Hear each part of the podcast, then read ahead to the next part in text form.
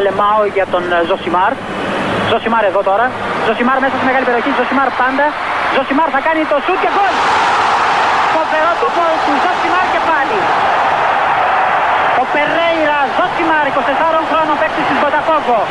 Να λοιπόν, ο Ζωσιμάρ, ο αποκαλούμενος μαύρος ράμπο από τον πατέρα του, που ήθελε λέει να τον κάνει πυγμάχο και να πάρει τα πρωτεία του Κάσιους Κλέι.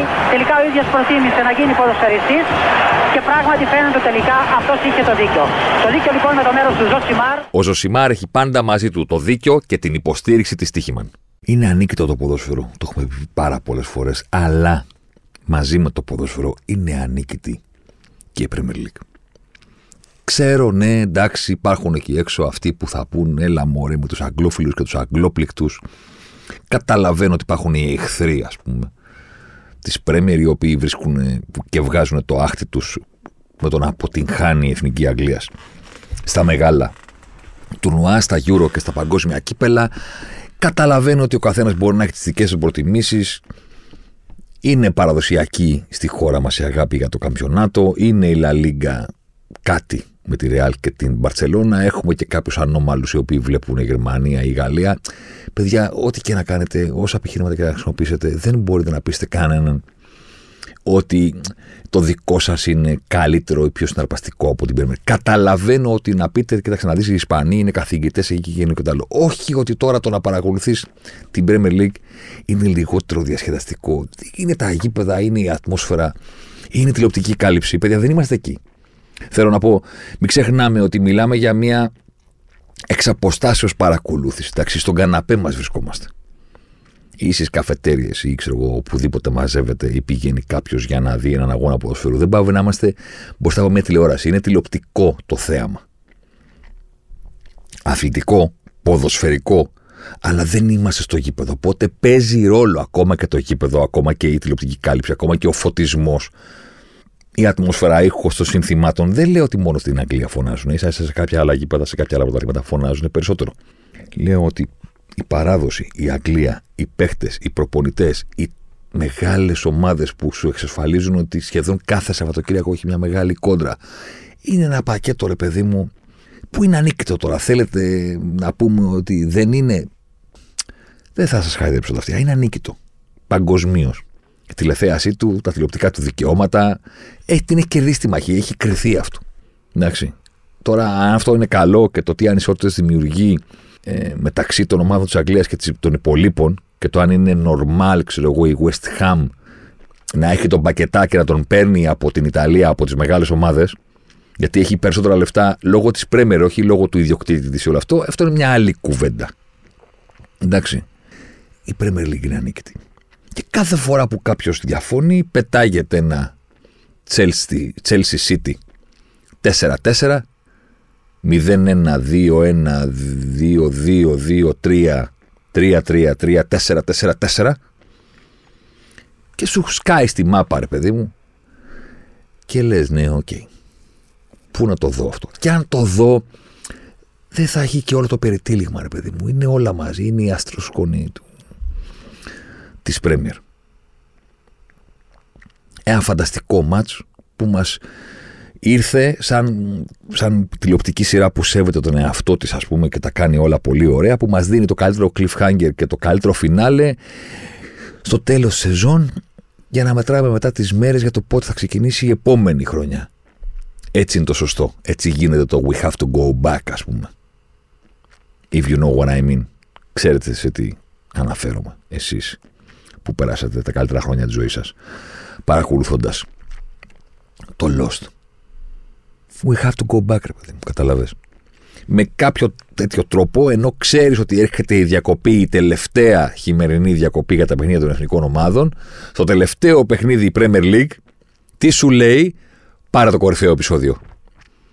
Να μείνεις ξάπλα και να πεις, πω, τι έγινε τώρα, και εκεί που λες το τι έγινε τώρα, συνειδητοποιείς ότι σε πιάνει θερετικό σύνδρομο, διότι δεν έχει αμέσως το επόμενο Σαββατοκύριακο αγώνες Premier League. Πρέπει να περιμένεις. Έτσι γίνεται η δουλειά. Για να συνεχίζεις να επιστρέφεις. Στην πόρτα το λένε. Την κορυφαία τάκα. Ο Φασουλής. Από το φωτόμα του Φασουλή το έχω ακούσει αυτό. Ότι στο θέατρο και στη ζωή είχε πει ο Σταμάτης, αν έχεις κάτι σημαντικό να πεις, πες το στην πόρτα. Φεύγοντας. Και άστο να ορείτε στο δωμάτιο το σημαντικό που έχεις πει, ενώ εσύ έχεις φύγει. Κάπως έτσι έφυγε η Τσέλση και η City. Δύο εβδομάδες διακοπή και μας άφησαν με αυτό το 4-4. Και επίσης, επειδή οι καλές σειρές που σέβονται τον εαυτό τους τελειώνουν συγκλονιστικά έναν κύκλο και ανοίγουν ακόμα πιο συγκλονιστικά, αν είναι δυνατόν, τον επόμενο, η Πρέμερ μας άφησε με Chelsea City 4-4 και γνωρίζετε, υποθέτω, με τι έχουμε πάνε έναρξη το επόμενο Σαββατοκύριακο. Εσύ τη Λίβερπουλ. Ε, δεν ανήκει την Premier League τώρα, μιλάμε σοβαρά. Πώς θα χάσει δηλαδή, τι άλλο σημαντικό συμβαίνει αλλού; Ναι, είναι η λέει Χιρόνα, λέει που τη λένε Ζιρόνα, αλλά είναι η Τζιρόνα, είναι πρώτη στην Ισπανία. Εντάξει, OK. Okay. Οπότε τι ήρθαμε να κάνουμε, παρέα φυσικά με τη Στοίχημαν, την έχουμε δίπλα, εδώ, συνοδικό. Καμιά φορά παίρνει και το τιμόνι. Ήρθαμε να κάνουμε αυτό που υποσχεθήκαμε την προηγούμενη φορά που συζητήσαμε για την Πρέμερ. Τότε είπαμε: Ωραία, διαμορφώθηκαν τα ρόστερ, πάμε να ρίξουμε μια πρώτη ματιά από τις πολλές που θα ρίξουμε φέτος. Ωραία. Τώρα ήρθε η ώρα για τη ματιά νούμερο 2. Πώς ξεκινάει η ματιά νούμερο 2. Παίρνει αμπάριζα σκυτάλη από το Chelsea City. Γιατί, Γιατί έχει γράψει μια φοβερή παράγραφο ο Μάικλ Κόξ. Φοβερή.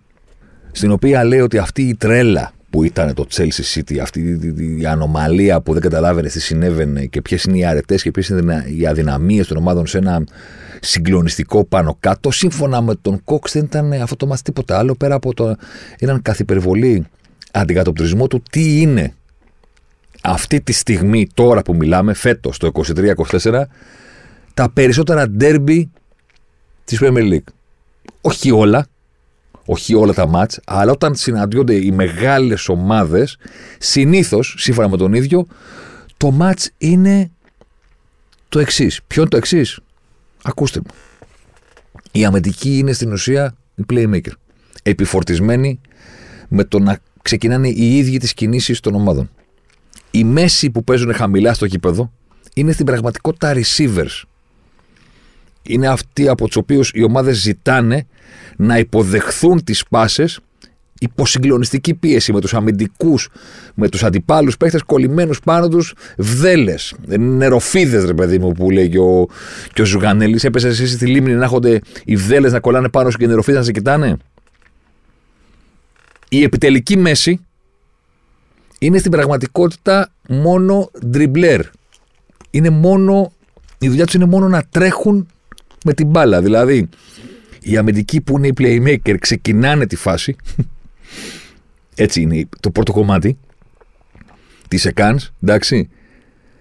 Δεύτερο κομμάτι, οι, οι μέση που παίζουν χαμηλά στο κήπεδο είναι στην πραγματικότητα receivers οι οποίοι πρέπει με πλάτη, με βδέλες πάνω του τους άλλους να υποδεχθούν την μπάλα και να μην τη χάσουν ώστε να συνεχιστεί η επίθεση. Με το που ακουμπήσει μπάλα σε κάποιον από τους μεσοπιθετικούς, αυτός είναι αυτός που τρέχει με αυτήν. Είναι ο ντριμπλέρ, έχει γήπεδο μπροστά του και την κουβαλάει. Αυτή είναι η δουλειά του.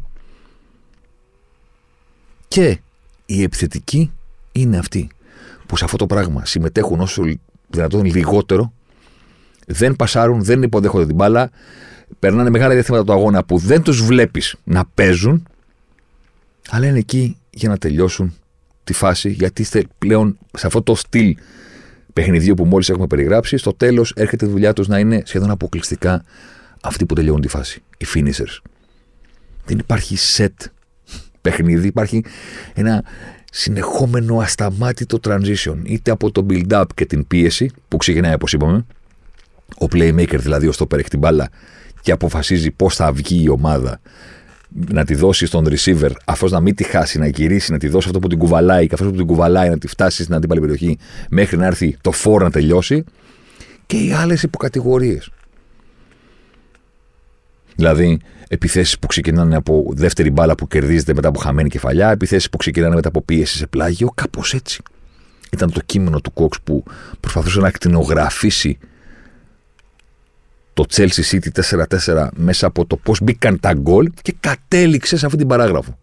Την οποία την κράτησα και είπα, κάτσε με ρωτάκι, αυτή πρέπει να τη φέρουμε, να την εξηγήσουμε γιατί καταλήγει στο, στα μεγάλα παιχνίδια. This is what the Premier League is all about.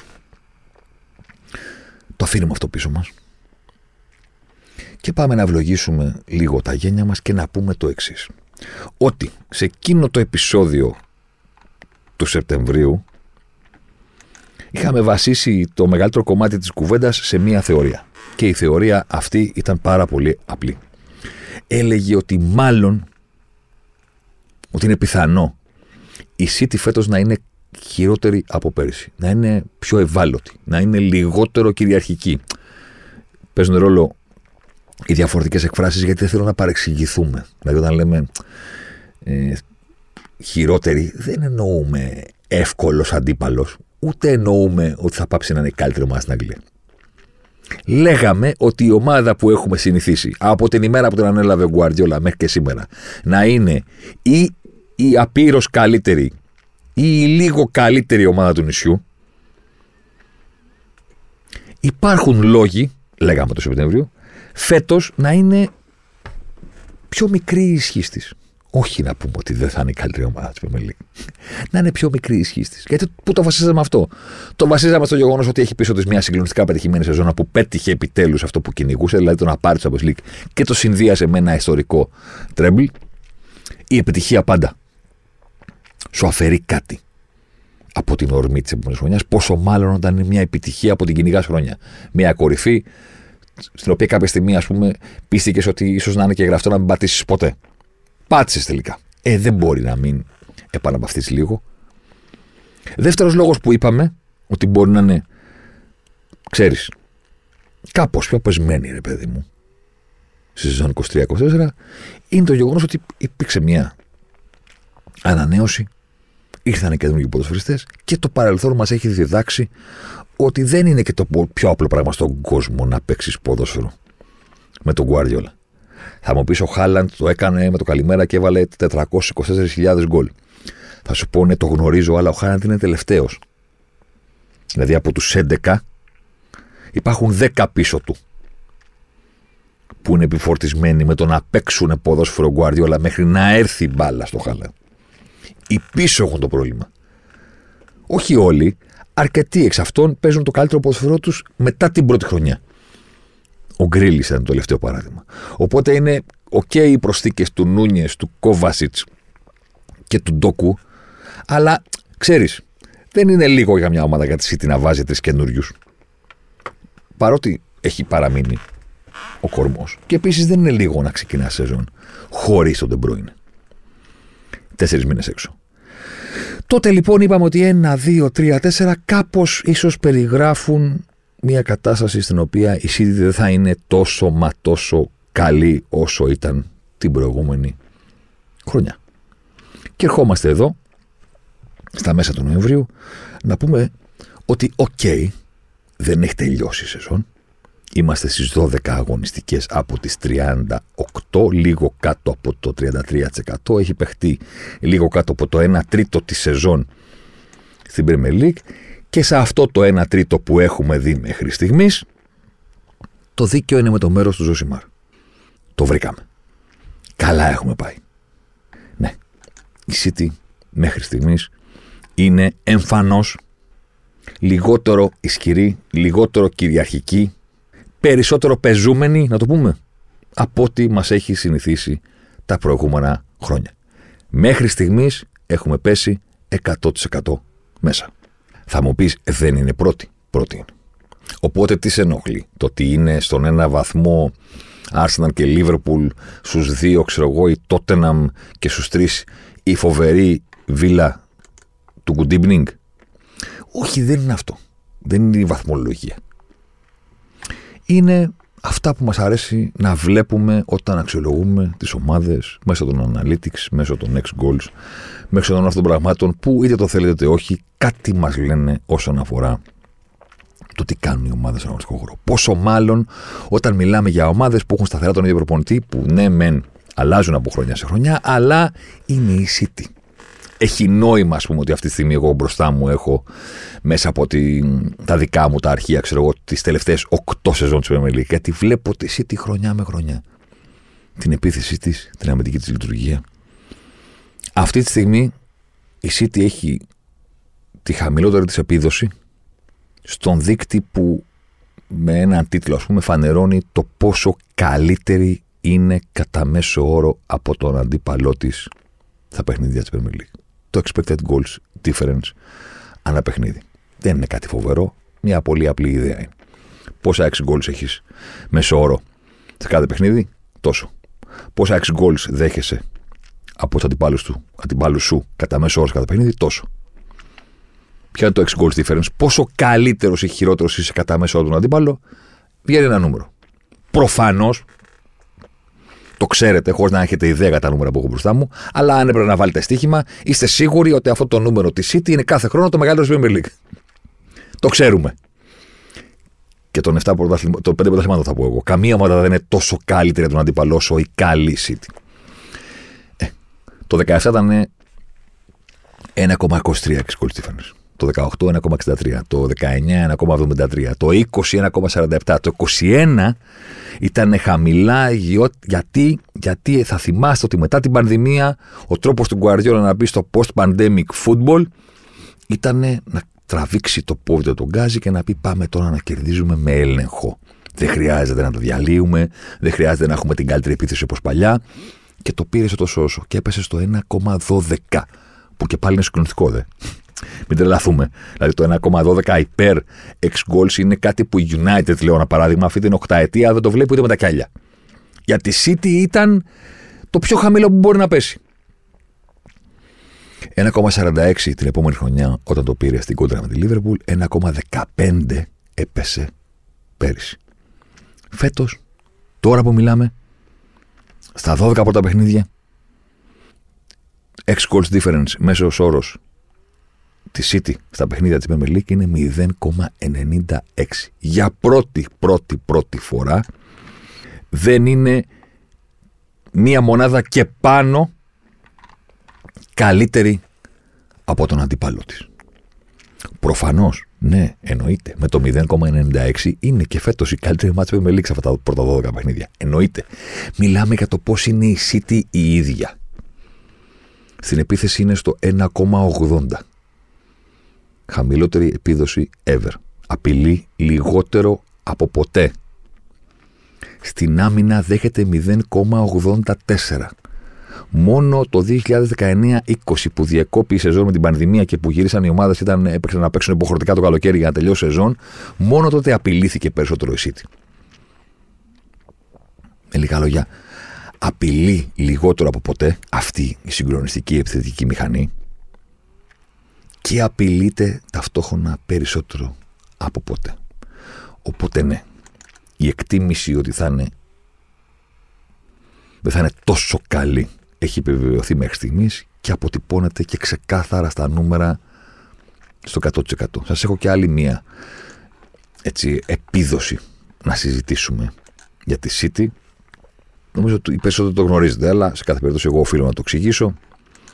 Τι κάνουμε, μαζεύουμε όλα τα παιχνίδια μιας ομάδας σε μία σεζόν και τα χωρίζουμε ανάλογα με το πόσο καλύτερη ή χειρότερη ήταν το αντίπαλό τη στις ευκαιρίες που έφτιαξε. Και το αντίπαλο χειρότερη το σταθμίζουμε με το αν η διαφορά υπέρ ή κατά της ομάδας είναι ανώτερη των 0,4 x goals, 0,40 x goals που είναι μια δική μου τιμή που την έχω βγάλει επειδή 0,40 ξέρω εγώ είναι ο μέσος όρος μιας μεγάλης ευκαιρίας, ενός καλού τέτα τέτα. Κάθε χρόνο λοιπόν εγώ γνωρίζω, γιατί τα μαζεύω και τα έχω μπροστά μου και, και, και, και, και, και, και πολλές οι ώρες, παιδιά, μην ασχολείστε. Λοιπόν, κάθε χρόνο γνωρίζω από τα 38 παιχνίδια της Premier League πώς χωρίζω τα παιχνίδια της City. Δηλαδή, πόσα μάτια ήταν ανώτερη τον αντιπάλο, πόσα μάτια ήταν χειρότεροι και πόσα από αυτά ήταν στο ισοδύναμο. Ισοδύναμο είναι ένα μάτι το οποίο η μία ομάδα είχε 1,15 ex goals και η άλλη είχε 0,80. Σύμφωνα με τη δική μου λογική, η διαφορά που έχουν μεταξύ τους το 35 είναι κάτω. Το κάνει ισοδύναμο το μάτι. Αν είναι πάνω από 0,40, λες είναι ανώτερος. Και αν ο αντίπαλος στο έχει κάνει εκείνος, τότε είσαι εσύ ο χειρότερος. Πάμε να δούμε τους τρομακτικούς μέσους όρους τη City σε αυτή τη συγκεκριμένη μέτρηση από το 2018 μέχρι και σήμερα. Δεν θα σας κουράσω, είναι πολύ εύκολο. 38 παιχνίδια είναι κάθε χρόνο. Την Premier League. Ωραία. Το 2018 η City παίρνει πρωτάθλημα με 100 βαθμούς Και τα παιχνίδια της είναι 32 μάτς καλύτερη, 32 από τα 38 παιδιά. 32 μάτς καλύτερη, 5 ισοδύναμα, 1 χειρότερο. Ένα. Από τα 38. Επόμενη χρονιά, 2019. Η City παίρνει ξανά το πρωτάθλημα στο 98-97 ένα βαθμό με τη Liverpool και τα παιχνίδια της είναι 32 μάτς καλύτερη, ξανά, 6 μάτς ισοδύναμα. 32 και 6, 38. Άρα, άρα κανένα μάτσο χειρότερη. Αυτός έπρεπε να κερδίσει η Liverpool για να πάρει το πρωτάθλημα. Το παίρνει η Liverpool το 2020, η City είναι δεύτερη και κάνει 34-4. Και ξαναλέω, έχουν γυρίσει ομάδες μετά την πανδημία που η Liverpool το έχει πάρει σίγουρα. Οπότε δεν ενδιαφέρονται κιόλας. Εντάξει. Για πρώτη φορά η City δεν είναι καλύτερη στα 32 από 38. Πέφτει στο 30. Το 21. Πρωταθλήτρια ξανά. 86 βαθμοί, δεν πηγαίνει στους 100 98 και κάνει 31 μάτς καλύτερη, 5 ισοδύναμα, 2 χειρότερη. Το 2022 το ξαναπαίρνει στον ένα βαθμό με τη Liverpool, σε thriller τελευταίας αγωνιστικής. 93-92 αυτή τη φορά το σκορ και όχι 98-97. Και έχει η City 31-5-2. Δύο συνεχόμενες χρονιές κάνει το ίδιο ρεκόρ. 31-5-2. Πέρυσι, που ούτως ή άλλως είδαμε ότι ήταν λίγο πεσμένοι οι δείκτες της, στο 6 goals difference, το παίρνει άνετα 89-84, αλλά επειδή έχει και το μυαλό της στο να πάρει και το Champions League, στο να κάνει και το treble, δεν χρειάζεται στο φινάλε. Ποιος θα το παίρνει πέρυσι. Η Arsenal τώρα μην τρελαθούμε. Και πηγαίνει και κάνει 28-5-5. 5 μάτς χειρότεροι. Τα δύο εξ αυτών είναι αφού το έχει πάρει ήδη. Εντάξει. Ωραία. Αλλά καταγράφετε στη ε, στατιστική. Πολύ ωραία. Πάμε φέτος. 12 παιχνίδια, ε. Φέτος λοιπόν τα νούμερα, παιδιά, λένε ότι στα 12 μάτς η City μέχρι στιγμής έχει 7 ως ανώτερη, πέντε ισοδύναμα, κανένα χειρότερη. Και θα μου πεις, και γιατί είναι ανησυχητικό αυτό, ρε φίλε; Ακόμα και τώρα δεν είναι εύκολο κανένας αντίπαλος να είναι καλύτερος από εκείνη. Παιδιά, πέντε μάτς ισοδύναμα η City συνήθως έχει στις 38 αγωνιστικές. Όχι στις 12. 5 ή 6 ή 4 είναι τα ισοδύναμά τη κάθε χρόνο. 30 κάτι, 31 με 32 με 30 είναι τα μάτς που είναι ανώτεροι, 5 ή 6 είναι τα ισοδύναμα και 0 έως 2 είναι που είναι χειρότεροι. Τώρα έχει ήδη 5. Το 41% των παιχνιδιών της μέχρι στιγμής στην Premier League είναι μάτς που θα μπορούσαν να πάνε either way. Δεν είναι η εικόνα που έχουμε συνηθίσει. Και δεν το λέμε επειδή έχει κάνει, ξέρω εγώ, δύο συνεχόμενες ήττες. Γιατί ακόμα και όταν έχανε τα προηγούμενα χρόνια, ήταν οι περισσότερες φορές ήττες σε παιχνίδια που ήταν μαγική εικόνα. Που έπρεπε εσύ να βάλει τέσσερα γκολ και δεν έβαζε κανένα. Και ο αντίπαλος σούταρ και η μπάλα πήγαινε στο γάμα και χάνανε. Οπότε έβλεπες το μάτς, έλεγες δεν κέρδισανε, αλλά δεν είχες κάτι να πεις ότι κάνανε λάθος όσον αφορά την ισχύ της ομάδας. Τώρα, από τα 12 παιχνίδια, το μάτς με τη Φούλαμ το πήρανε 5-1, το ξέρω. Ισοδύναμεθαν ευκαιρίες. Το μάτς με την Νότιγχαμ το πήρανε 2-0. Ισοδύναμεθαν ευκαιρίες. Η ήττα με την Arsenal ήρθε στο τέλος, το ξέρω. Ισοδύναμο τον τέρμι. Το μάτς με την Brighton στο κήπεδο τους το πήρανε 2-1. 0,8 ευκαιρίες στη City, εντάξει, goals, 0,8 και την Brighton. Απόλυτη ισορροπία. Και το 4-4 με την Chelsea τώρα. Είναι μάτς που η City σε αυτό το ροντέο απειλήθηκε όσο απείλησε. Ήταν και αυτό ισορροπημένο. Τα πέντε μάτς ισορροπημένα, εκ των οποίων δεν είναι ότι έχει προβληματικά αποτελέσματα η ομάδα του Guardiola, δηλαδή κάποια τα πήρε, το ένα το κάνει και ισοπαλία, OK, okay, προχωράμε. Δεν έγινε κάτι, θέλω να πω, δεν είναι αυτό το θέμα μας. Το τι έκανε σε αυτά τα μάτς. Το θέμα είναι ότι είναι πέντε τα παιχνίδια. Τρεις νίκες, μία ισοπαλία, μία ήττα. Όμως τα μάτια είναι πέντε. Είναι πιο σύνηθες από ποτέ να βλέπεις ένα παιχνίδι στο οποίο η Manchester City δεν είναι εμφανώς καλύτερη όσον αφορά τις ευκαιρίες από τον αντίπαλό της. Μέχρι στιγμής λοιπόν στις 12 αγωνιστικές το βρήκαμε. αυτό που είχαμε προβλέψει. σω και παραπάνω από ό,τι θα μπορούσα να φανταστώ. Δεν μπορούσα να φανταστώ ότι από τα 12 παιχνίδια, από τα πρώτα στα 5 θα βλέπεις το ματς και θα είναι οι ευκαιρίες στη City πάνω κάτω ίδιες, εισάξιες, ισοδύναμες με του αντιπάλου. Λόγοι υπάρχουν. Προφανώς λείπει ο Ντεμπρόιν. Και επίσης είναι σαφές και το πρότυπο, ας πούμε. Και το πρότυπο, το πρότυπο λέει ότι πέρα από αυτά που βλέπω εγώ σαν επιδόσεις της ομάδας συνολικά μέσα στη σεζόν, συγκρίνοντας και τους μέσους όρους με τα προηγούμενα χρόνια, ότι είναι πεσμένοι, απειλεί λιγότερο, απειλείται περισσότερο. Μετά λες, ωραία, και πότε χάσανε; Και κοιτάζει το πρόγραμμα και λες, χάσανε από τη Γουλ και χάσανε και από την ε, Arsenal. Δύο παιχνίδια εκτός. Ε, και μετά εμβαθύνεις και το να εμβαθύνεις δεν σημαίνει να κάτσεις να κάνεις ολόκληρη ανάλυση, απλά να δεις ποιοι παίξανε. Διορθώνω. Ποιοι δεν παίξανε. Ποιος έλειπε, ο Ρόδρυ. Και στα δύο ματς. Κάνεις τα χέρια σου έτσι. Και λες, Α, OK. Okay. Έλειπε ο Ρόδρυ. Ξανακοιτάς. Ρε, εσύ, ούτε το Stones βλέπω. Α, εντάξει. OK. Okay. Συνεννοηθήκαμε. Συνεννοηθήκαμε. Έλειπε ο Ρόδρυ, έλειπε και ο Stones. Ο Stones, by the way, έλειπε και τώρα. Στο 4-4 με την Τσέλση. Επέστρεψε ο Ρόδρυ, αλλά πήρε ο Ακάντζη τη θέση του Stones στο να βγαίνει από την άμυνα και να είναι ο στόπερ, ο στόπερ που βγαίνει και είναι midfielder περισσότερο παρά στόπερ, αλλά δεν μπορεί να το κάνει ο Ακάντζη όπως το κάνει ο Stones και κάπως αυτό το box midfield χάλασε λιγάκι και εν πάση περιπτώσει εύκολα μπορείς να βρεις ότι αυτοί οι δύο, ο Ρόδρυ και ο Stones, ή και οι δύο μαζί, ή ο ένας κατά περίπτωση, κουβαλάνε πάνω τους ένα τεράστιο κομμάτι όχι της ισχύς της City, αλλά της ισορροπίας της. Αλλά της ικανότητάς της να ελέγχει που είναι το αγαπημένο της πράγμα. Διότι τα τελευταία ειδικά χρόνια το ποδόσφαιρο του Guardiola και η City δεν είναι σας διαλύουμε και περνάμε από πάνω μας. Από πάνω σας. Είναι το το ελέγχουμε το ρυθμό, ελέγχουμε το που παίζεται το παιχνίδι, δεν μας απειλείται και εμείς μετά πηγαίνουμε την μπάλα στην περιοχή και κάτι θα κάνει ο Γκρίλης, ο Ντεμπρόινε για να καταλήξει μπάλα στο Χάλαντ και να βάλουμε γκολ. Αυτό το ελέγχουμε. Αυτό που μισεί περισσότερο από οτιδήποτε άλλο ο Γκουάρδιολα, ειδικά από τότε που πήγε στην Premier League, είναι το χάος της Premier League. και γι' αυτό και έχει γνωρίσει, ε, πώς να το πω τώρα, οδυνηρού αποκλεισμούς από τις ομάδες Premier League που συνάντησε στο Champions League. Και την Tottenham και τη Liverpool και την Chelsea. Και γενικά δεν το θέλει το χάος των τελευταίων στιγμών και της απελπισίας που μπορεί να τον οδηγήσει να χάσει τον εμιτελικό με την Real Άλλο ένα παράδειγμα. Τον έλεγχο θέλει.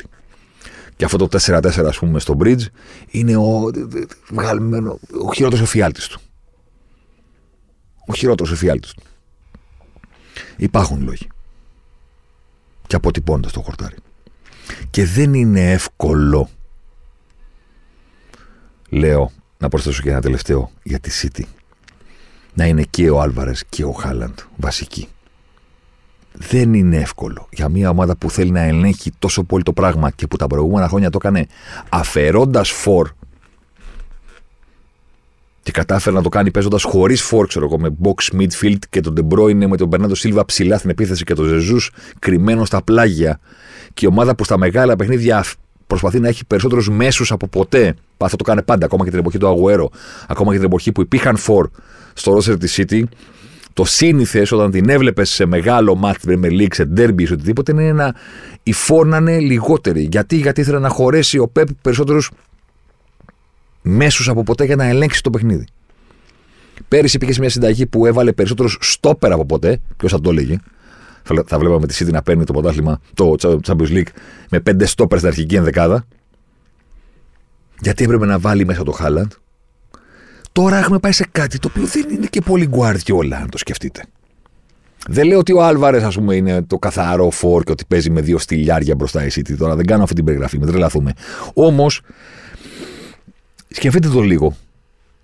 Τον έχουμε συνηθίσει να έχει περισσότερο έλεγχο στο κεφάλι του σαν στόχο το Άλβαρες Χάλαντ, έτσι όπως είναι η City, και όταν λείπει ο Ρόδρυ ειδικά, δεν είναι εύκολο να έχει την ισορροπία που πάντα ήθελε ο Γκουαρτιόλα. Ειδικά από τη στιγμή που υπάρχει ταυτόχρονα ο Ντοκού, ξέρω εγώ στην ενδεκάδα, α πούμε. Ντριμπλέρ που δεν θα σου δώσει έλεγχο, θα σου δώσει τη στιγμή του, του ρήγματος, καταλαβέ. Οπότε και ο Άλβαρες και ο Χάλαντ και ο Ντοκού ή ο Γκρίλης δεν βγαίνει ο έλεγχος που πάντα θέλει. Κι ας είναι ταυτόχρονα στο κήπεδο Walker, Δία, Γκβαρδιόλ, Ρόδρυ και Ακάντζη. Είναι... Δεν φτάνει ο Μπέρναντο Σίλβα και ο Ρόδρυ για να ελέγξουν το πράγμα. Παλιότερα η City είχε 4-5 μέσους μέσα στο ματς. Τώρα κάπως δεν έχει. Ξαναλέω, μέχρι τώρα που μιλάμε. Στα 12 παιχνίδια. Από εδώ και πέρα θα δούμε τι θα δούμε. Το βασικό είναι ότι βρήκαμε. Φανταζόμενοι ότι ίσως η City να μην είναι εκεί που μας έχει συνηθίσει τον πήχη. Το θέμα είναι τι πετύχαμε όσον αφορά το τι κάνουν οι υπόλοιποι. Πάμε στην Arsenal. Με αυτή ξεκινάμε. Αυτή τερμάτισε δεύτερη. Αυτή είναι και τώρα στη δεύτερη θέση. Το δικαιούται. Με τον ίδιο τρόπο, τι λέγαμε για εκείνους στον πρώτο έλεγχο της φετινής Premier League; Το ότι είναι κρίμα που χτύπησε ο Τίμπερ. Ότι είναι τεράστια μεταγραφή ο Ράις και είχαμε βάλει φυσικά στην κουβέντα και το Χάβερτ. Ερχόμαστε λοιπόν στα μέσα Νοεμβρίου να πούμε το εξής. Πρώτον, η Arsenal μέχρι στιγμής ξαναλέω έχει αυτή την εικόνα όσον αφορά τους δικούς της δείκτες σε σχέση με το παρελθόν της. Πρώτον, φέτος απειλεί λιγότερο από πέρσι. Πέρσι είχε ανέβει στο 1,83 ex goals υπέρ. Πάρα πολύ ωραία επίδοση. Μακριά από το ταβάνι της City, ναι, OK, okay, προφανώς, αλλά όχι πολύ. 1,92 ήταν πέρσι η City. 1,71 η United. Μπροστά ήταν η Arsenal από τη United πίσω από τη City με 1,83. Φέτος έχει κατέβει στο 1,47. Είναι μεγάλη η πτώση. Δεν είναι μικρή. Επαναλαμβάνω, μέχρι στιγμής. Εκεί όμως που έχει κάνει τεράστια διαφορά, κατά τη γνώμη μου λόγω της προσθήκης του Ράις είναι στο πόσο απειλείται στην αμυντική της λειτουργία. Τα ex goals κατά μέχρι στιγμής της Arsenal φέτος στην Premier League είναι μόλις 0,72. Είναι ασύλληπτη επίδοση. Καμία από τις προηγούμενες χρονιές, από το 2016 μέχρι και σήμερα, έχω τους μέσους όρους μπροστά, μπροστά μου, η Arsenal δεν έχει βάλει 0 μπροστά. Πάντα η απειλή που δεχόταν ήταν από τη μονάδα και πάνω. 1,0 κάτι, μέχρι κάτι τραγικά, 1,34 και 1,32 που έκανε το 19 και το 20 ε, στα τελευταία, τελευταίες χρονιές του Ποτσετίνο. Πάντα ήταν με τη μονάδα μπροστά. Φέτος όχι μόνο έχει βγάλει τη μονάδα, αλλά δεν έχει κάνει 0,90 κάτι, ούτε καν 0,80 κάτι. Είναι στο 0,72, είναι μακράν της δεύτερης η καλύτερη αμυντική λειτουργία μέχρι στιγμής στην Premier League. Καμία ομάδα δεν απειλείται λιγότερο. Επόμενη είναι η City. Που και οι δύο ομάδες βέβαια παίζουν άμυνα με διαφορετικό τρόπο, έχοντας την μπάλα εκείνες. OK, okay, παίζει ένα ρόλο και το πρόγραμμα, εννοώντας ότι η Arsenal έχει παίξει με τη United, έχει παίξει με την Tottenham, έχει παίξει και με τη City. Όλα τα ματς έχει παίξει μέσα και πήγε να παίξει και στο Bridge. Εντάξει, με την Chelsea. Αλλά παιδιά είναι πάρα πολύ εντυπωσιακό, είναι φοβερή η επίδοσή της 0, και έχει καμουφλάρει το πόσο έχει πέσει η επιθετική της απειλή. Για το Ράι σας τα είχα πει, αλλά σας τα είχα πει και για το Havertz. Δεν καταλαβαίνω τι ακριβώς γίνεται.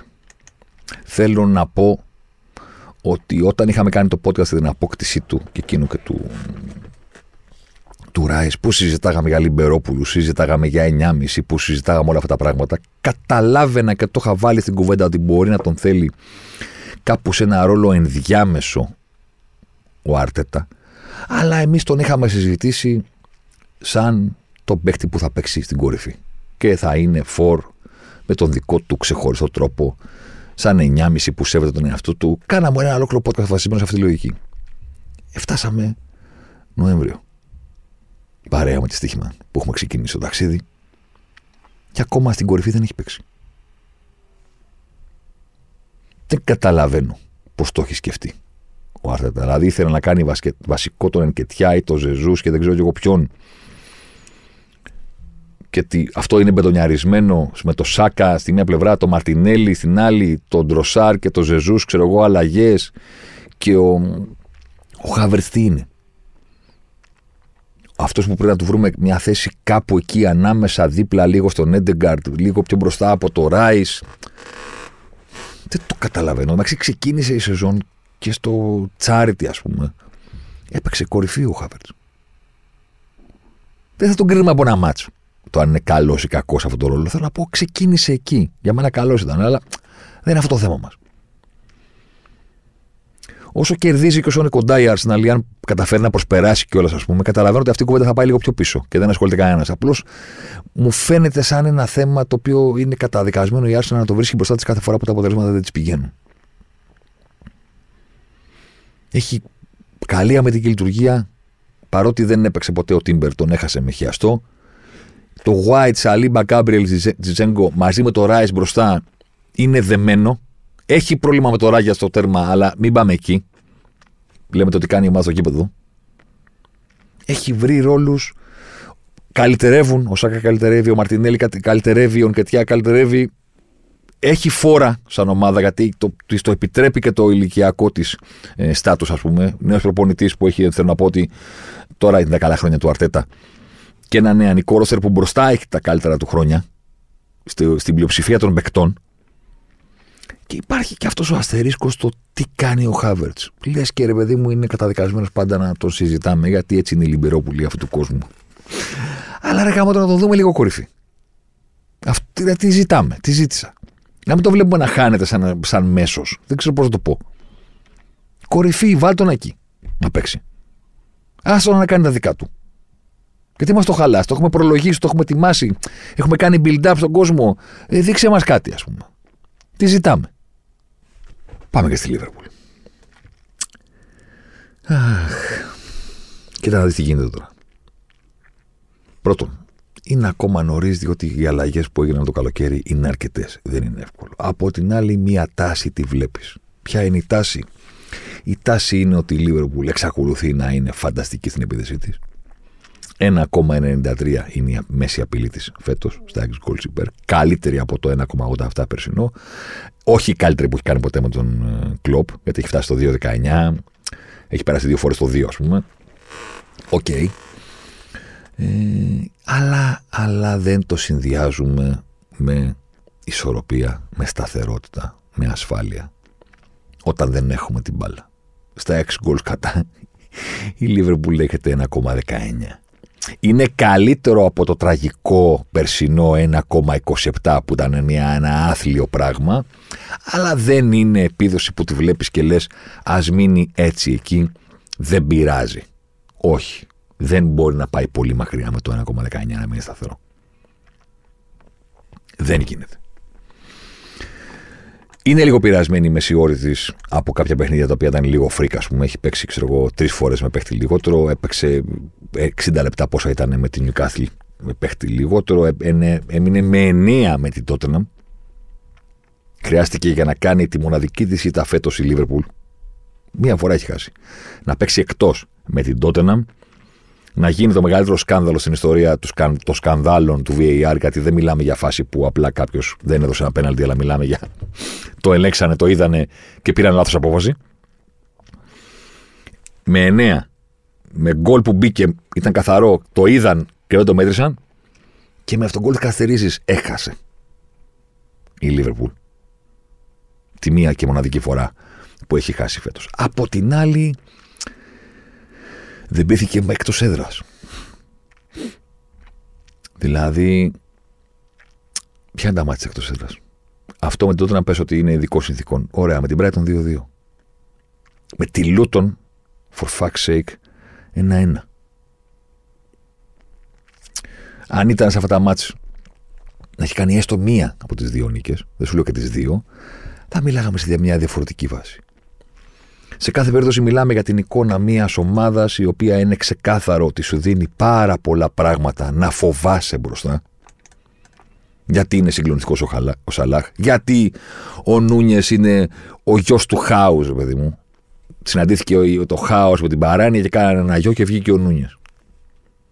Ο οποίος είναι τεχνίτης όσο είναι κατσούμπαλος.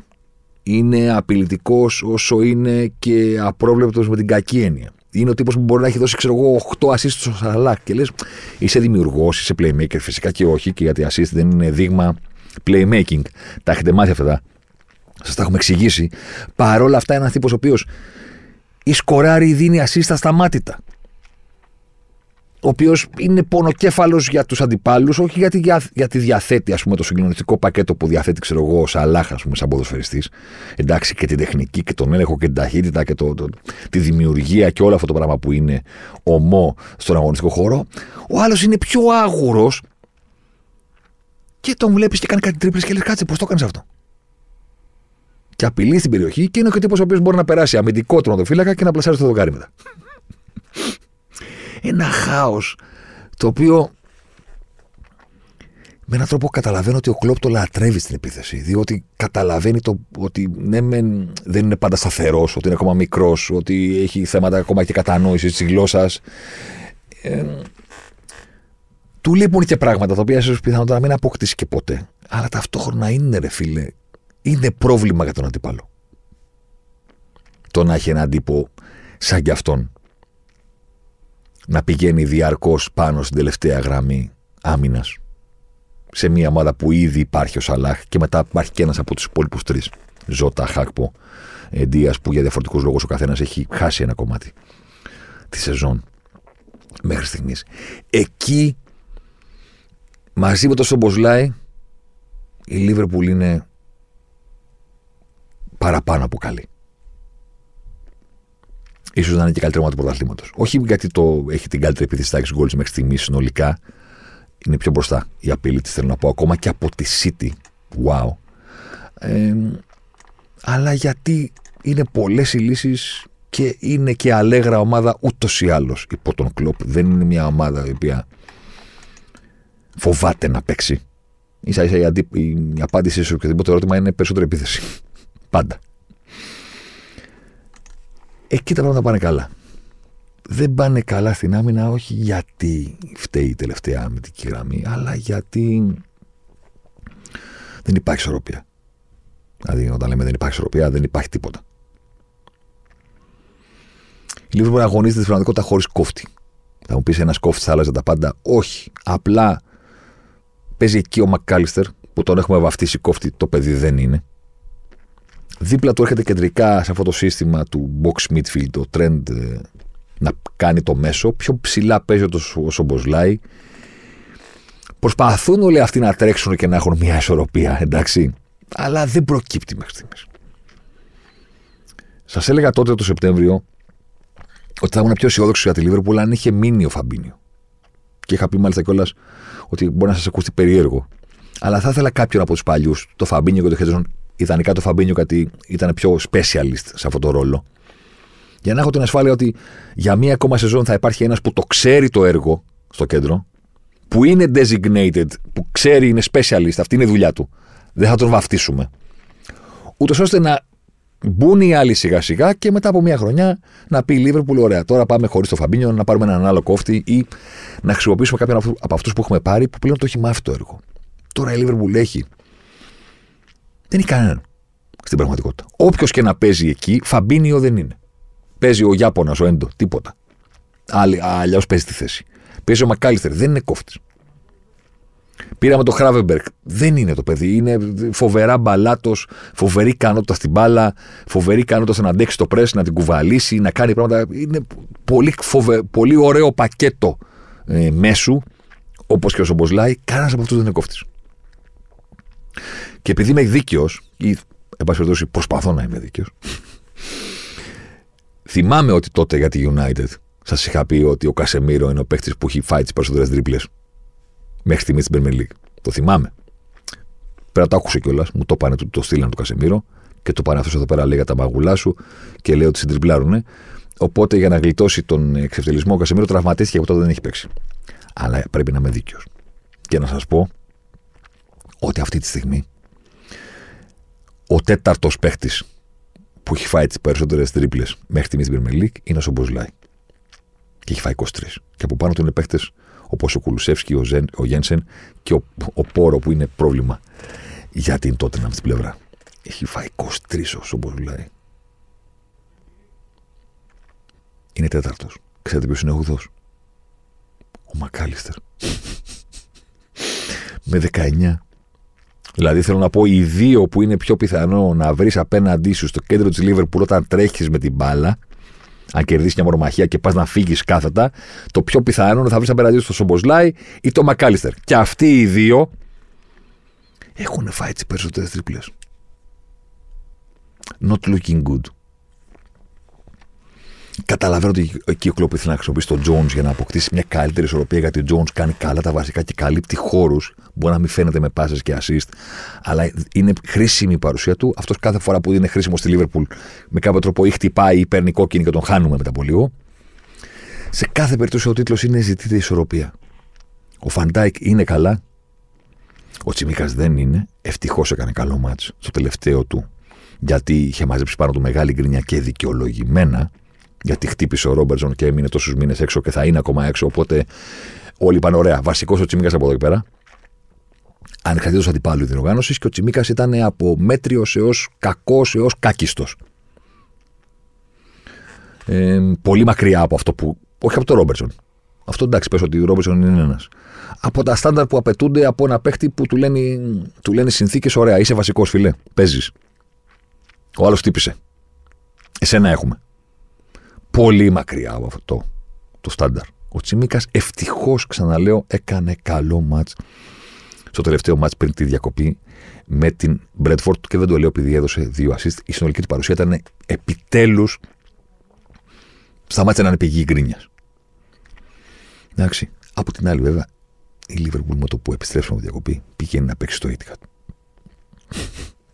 δηλαδή, κάνουμε εδώ κουβέντα για την City και για όλα αυτά. Και σου λείπει η ισορροπία και η συνοχή και πας να παίξεις αυτό το γήπεδο; Τι θα ζήσει, τι θα γίνει εκεί;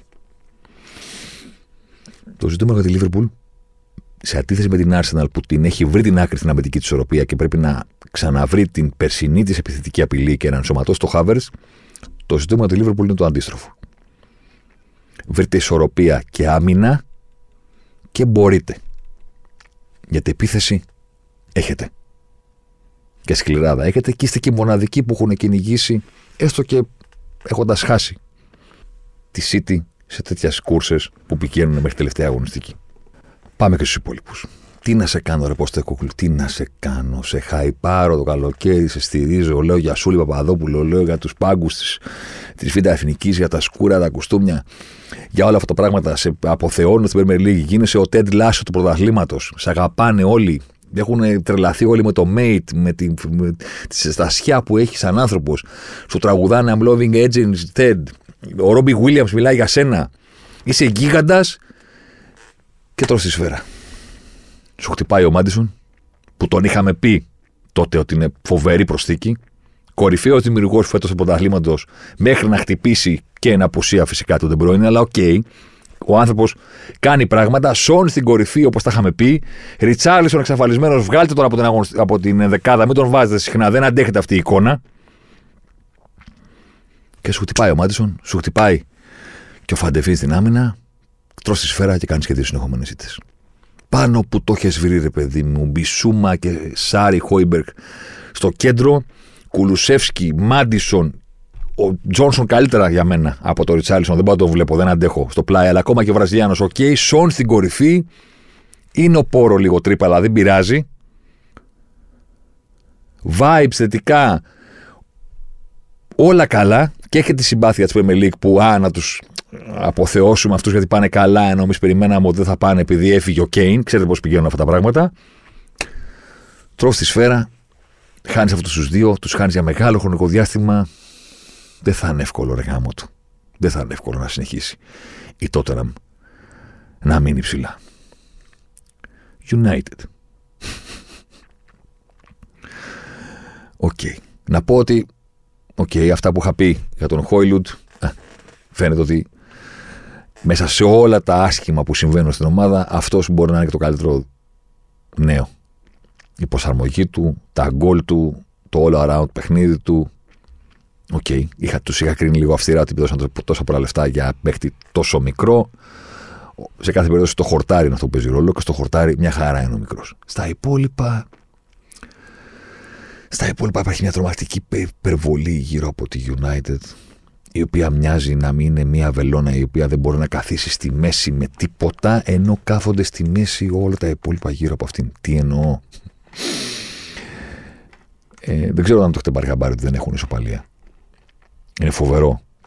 Το ότι μιλάμε για μια ομάδα που στι 12 πρώτες αγωνιστικές δεν έχει ισοπαλία. Και έχει ήδη 5 ήττες. 5 ήττες έχει και Φόρεστ. και Κασταλπάλα. Έχει χάσει 5 φορές. Από τότε, από Arsenal, από Brighton, από Palace και από City. Και έχει 7 νίκες Όλες με ένα γκολ διαφορά. Ή κερδίζει με ένα γκολ διαφορά ή χάνει. Ισοπαλία δεν υπάρχει. Άνετη νίκη δεν υπάρχει. Φοβερό. Και μπορούμε να συζητάμε μέχρι το πρωί τώρα για το Δενχάκ, το Μαγκουάερ, τους μέσους, το χτύπησε ο, Κασεμίρο, τι αν ήταν καλή επιλογή ο Άμραμπα, τι όχι, το mentality, όλη αυτή την κουβέντα. Αλλά ρε παιδιά, υπάρχει, ξέρω εγώ, το κομμάτι της ψυχρής, ζωσιμαρική ανάλυσης ότι εντάξει, εγώ μένα με ενδιαφέρουν ότι λένε αριθμοί. Και οι αριθμοί λένε το εξής απλό. 6 goals υπέρ μέσω όρος United 1,41. Με τρία πράγματα σαν επίδοση. Πέρυσι ήταν 1,71. Έτσι, για να υπάρχει ένα context. 6 goals κατά. Το πόσο απειλείται δηλαδή η United. 1,43. Ε, τι θέλετε να δείτε. Μιλάμε για μια ομάδα η οποία σταθερά απειλείται όσο απειλεί. Βλέπεις το παιχνίδι και κατά μέσο όρο οι ευκαιρίες του αντιπάλου είναι εισάξιες παύλα ισοδύναμες με τις ευκαιρίες της United θα έλεγε κανείς ότι θα πρέπει να, τα μάτια να ανοίγουν όλα ισόπαλα. Αφού είναι ισοδύναμο το πράγμα. Και μπορεί να γίνει στη συνέχεια, να δούμε αρκετές ισοπαλίες. Μέχρι στιγμής συγκρούονται δύο δυνάμεις που μοιάζουν πάνω κάτω ισοδύναμες, κατά μέσο όρο, και το κέρμα κάθεται ή από τη μία ή από την άλλη. Η νίκη και πάντα οριακή. Και πώς να, να κερδίσει με έναν γκολ παραπάνω, αφού δεν είναι ποτέ τόσο καλύτερο τον αντίπαλο. Ή κατάρρευση, λάθος, mentality, ε, ο Νανά, δεν ξέρω και εγώ τι, χάσαμε. Πέντε ήττες ήδη στο 12 παιχνίδι. Είναι φοβερό, αλλά η United είναι των άκρων στα αποτελέσματα, επειδή στην εικόνα στο χορτάρι είναι ο ορισμός του μετρίου. Απειλεί όσο απειλείται. Είσαι βάρκα, είσαι πανιά.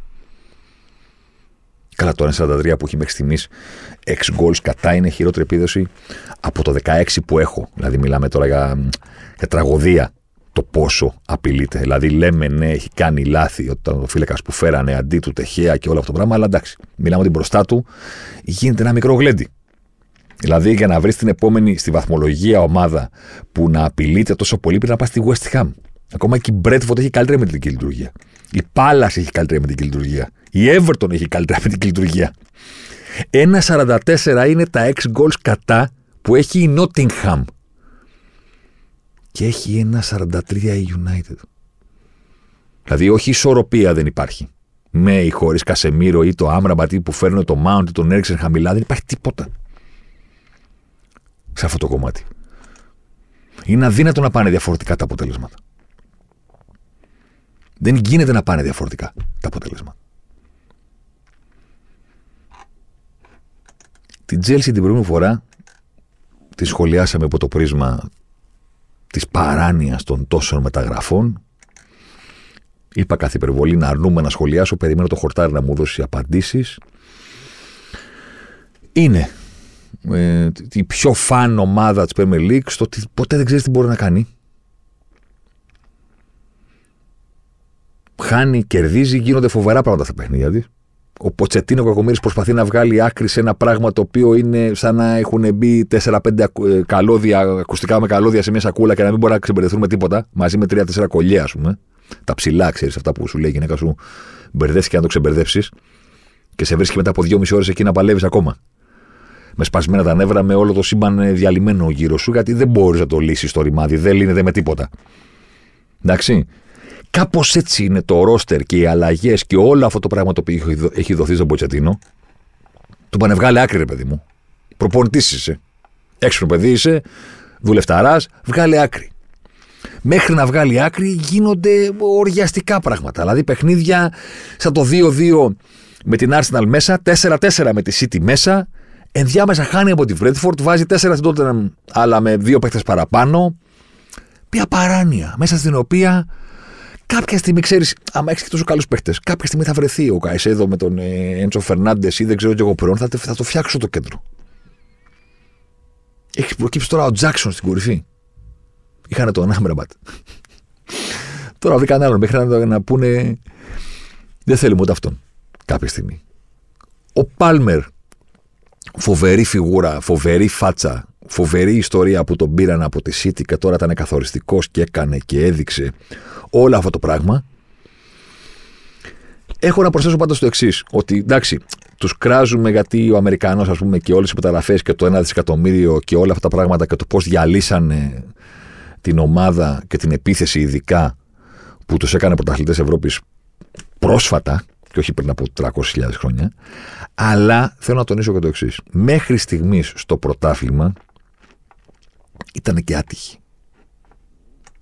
Θέλω να πω, ναι, παράνοια και δεν είναι ομάδα αυτή και είναι ελληνικός σύλλογος και ισχύουν όλα αυτά, αλλά έπρεπε να είναι πιο πάνω στη βαθμολογία. Δεν έχουν κάνει μα, δηλαδή χάνουν από την Νότιγχαμ 0-1. Είναι freak το αποτέλεσμα. Χάνουν από τη West Ham 3-1. Είναι freak το αποτέλεσμα. Έπρεπε να το έχει κερδίσει η Chelsea. Είναι πολύ καλύτερη. Έχουν χάσει και κάποια ματς τα οποία δεν έπρεπε. Το 0-2 με την Brentford. Στη χειρότερη θα έπρεπε να είναι ισοπαλία. Δεν είναι λιγότερα τα μάτς που είναι ανώτερη από τον αντίπαλο από τους υπόλοιπους μεγάλους της Chelsea. Θυμάστε τι λέγαμε για την City. Ε, η City είναι καλύτερη από τον αντίπαλο σε 7 από τα 12. 7 και η Liverpool, 7 και η Tottenham, 7 και η Arsenal, 6 και η United, 6 και η Chelsea. Σε αυτά τα 6 όμως, χειρότερη συγκομι... η βαθμολογική συγκομιδή είναι της Chelsea. Έχει μόνο τρεις νίκες, μία ζωπαλία, δύο ήττες. Ενώ οι υπόλοιποι έχουν πάρει περισσότερο βαθμό σε αυτά τα μάτια. Θα έπρεπε να είναι πιο ψηλά. Δεν ξέρω αν είναι ακόμα έτοιμη να μπει τετράδα. Θα δώσει μάχη όμως. Δεν είναι, έχει μεγάλο έδαφος να καλύψει βαθμολογικό στο χορτάρι με όλη αυτή την παράνοια και την ανισορροπία και το, το, όλο αυτό το πράγμα που έχει δοθεί στον Ποτσετίνο σαν ρόστερ μπορεί, θα πω εγώ, Άσχετα αν τη βλέπει ο κόσμος τόσο χαμηλά στα βαθμολογία και λέει πάει, αυτοί τελειώσανε του χρόνου πάλι. OK, okay, μπορεί να είναι και έτσι. Εγώ λέω ότι χωρίς να κοιτάω ποια είναι η απόσταση από την τετράδα ή από την κορυφή, ότι γίνεται. Λίγο να ρολάρει, λίγο να την πάρει τα αποτελέσματα, λίγο να της επιστρέψει στο χορτάρι κάποιους βαθμούς που της πήρε άδικα. Θα τη δούμε εκεί και σε μένα δεν θα κάνει έκπληξη. Δεν θα εκπλάγω. Κλείνουμε παρέα φυσικά με τη Στίχημαν. Θυμίζουμε ότι μπορείτε να μας βρείτε στο προφίλ της μαζί και με άλλο ενδιαφέρον περιεχόμενο με τις εξής τελευταίες παρατηρήσεις. Η City, ανακεφαλώνοντα, μας την έκανε τη χάρη να πέσουμε μέσα στην πρόληψη, τουλάχιστον μέχρι στιγμής. Αλλά εξακολουθεί να είναι καλύτερη από όλους. Arsenal και Liverpool είναι οι ομάδες που μπορούν να την κυνηγήσουν. Η Tottenham μάλλον όχι χωρίς τον Μάντεσον. Θα πω. Για United και Chelsea τα είπαμε. Και τελευταίο, μην τους την κάνει, παιδιά, η Βίλα. Μην τους την κάνει η Βίλα. Και αν υποθέσουμε ότι ανεξαρτήτως τελικής κατάταξης, μάλλον City, Arsenal και Liverpool, μάλλον ξαναλέω, γιατί πρέπει να ποτέ δεν ξέρεις, θα είναι στην τετράδα. Καλά, εσύ θα είναι σίγουρα, να καταλαβαίνετε τι εννοώ. Ότι αν υποθέσουμε ότι αυτές οι τρεις θα πάνε στις τρεις πρώτες θέσεις, ανεξαρτήτω του ποιος θα το πάρει και με πόση διαφορά, μην τους την κάνει η Βίλα και ο Έμερι και γελάμε των υπολείπων και πάρει εκείνος την τέταρτη θέση. Και ξεράνει και την Newcastle που την πήρε πέρσι, αλλά και τη United και την Chelsea. Ραντεβού την επόμενη εβδομάδα.